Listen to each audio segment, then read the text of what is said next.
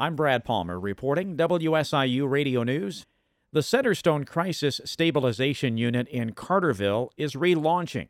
WSIU's Leah Lerner has more. The official relaunch of Centerstone's Crisis Stabilization Unit will be on Saturday, April 1st at 8 a.m. The CSU has undergone many changes since operations were suspended in early 2022, including implementation of new curricula and hiring and training team members who are trauma informed. CSU provides supportive and stabilizing services for adults experiencing exacerbated mental health systems they are unable to manage in their current environment, but do not require inpatient care. There are eight beds at the CSU, and you can find more information on our website. I'm Leah Lerner.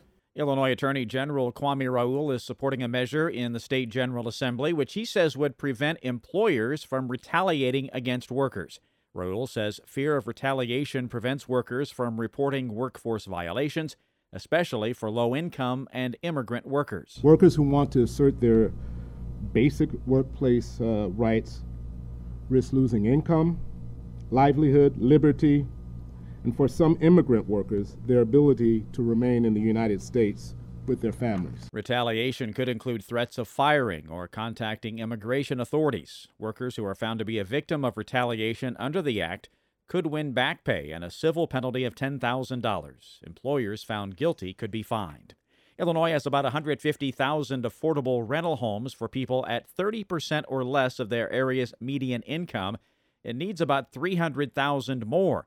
That's according to a new report from the National Low Income Housing Coalition and Housing Action Illinois.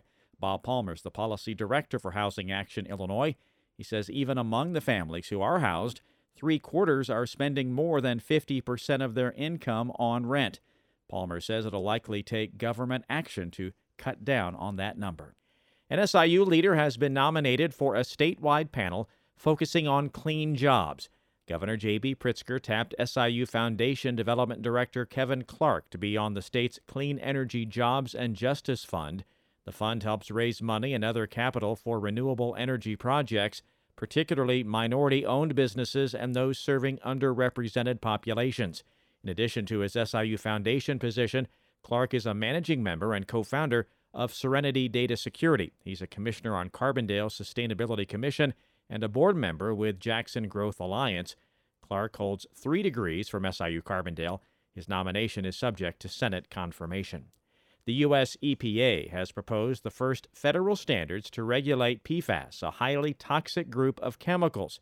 Indy Cara has more on what that means for Illinois. The proposal will require utilities to track levels of six PFAS contaminants out of a group of over 9,000 chemicals. They'll need to notify the public if levels in drinking water exceed standards and reduce those levels. Eric Olson is with the Natural Resources Defense Council. These are the first rules that will start to address the forever toxic chemicals in our tap water. They are not going to solve the problem, but they are historic because they are going to start taking a bite out of the problem. While the Illinois Attorney General has filed a suit against PFAS producing companies, Olson says it's unclear how potential compensation could be used to fund cleanups. I'm Indy Cara. I'm Brad Palmer reporting WSIU Radio News.